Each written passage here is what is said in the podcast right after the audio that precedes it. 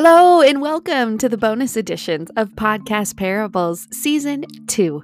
I'm your host, Courtney Lee, and I am so grateful you're here today. Merry Christmas!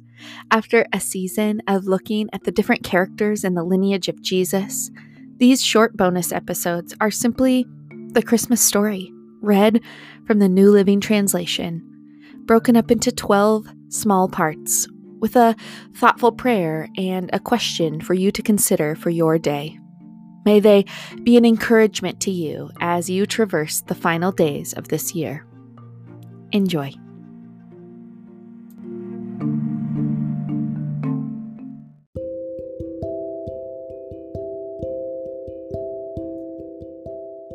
Visitors from the East. Jesus was born in Bethlehem, in Judea during the reign of King Herod. About that time, some wise men from eastern lands arrived in Jerusalem asking, Where is the newborn king of the Jews? We saw his star as it rose, and we have come to worship him. King Herod was deeply disturbed when he heard this, as was everyone in Jerusalem.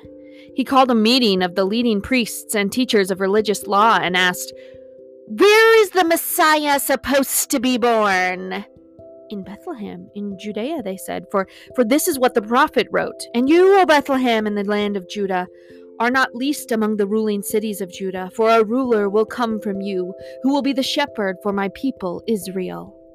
Then Herod called for a private meeting with the wise men, and he learned from them the time when the first star appeared. Then he told them, Go back to Bethlehem and search carefully for the child. And when you find him, come back and tell me so that I can go worship him too. After this interview, the wise men went their way, and the star they had seen in the east guided them to Bethlehem. It went ahead of them and stopped over the place where the child was. When they saw the star, they were filled with joy. They entered the house and saw the child with his mother, Mary. And they bowed down and worshipped him. They opened their treasure chests and gave him gifts of gold, frankincense, and myrrh. When it was time to leave, they returned to their own country by another route. For God had warned them in a dream not to return to Herod. Let's pray. O God of all creation, you control the stars,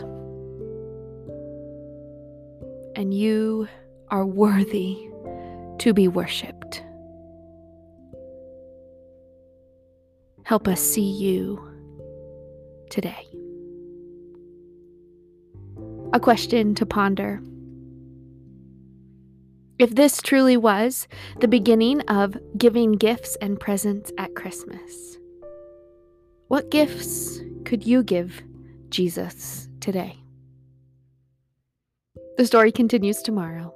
I'll see you then.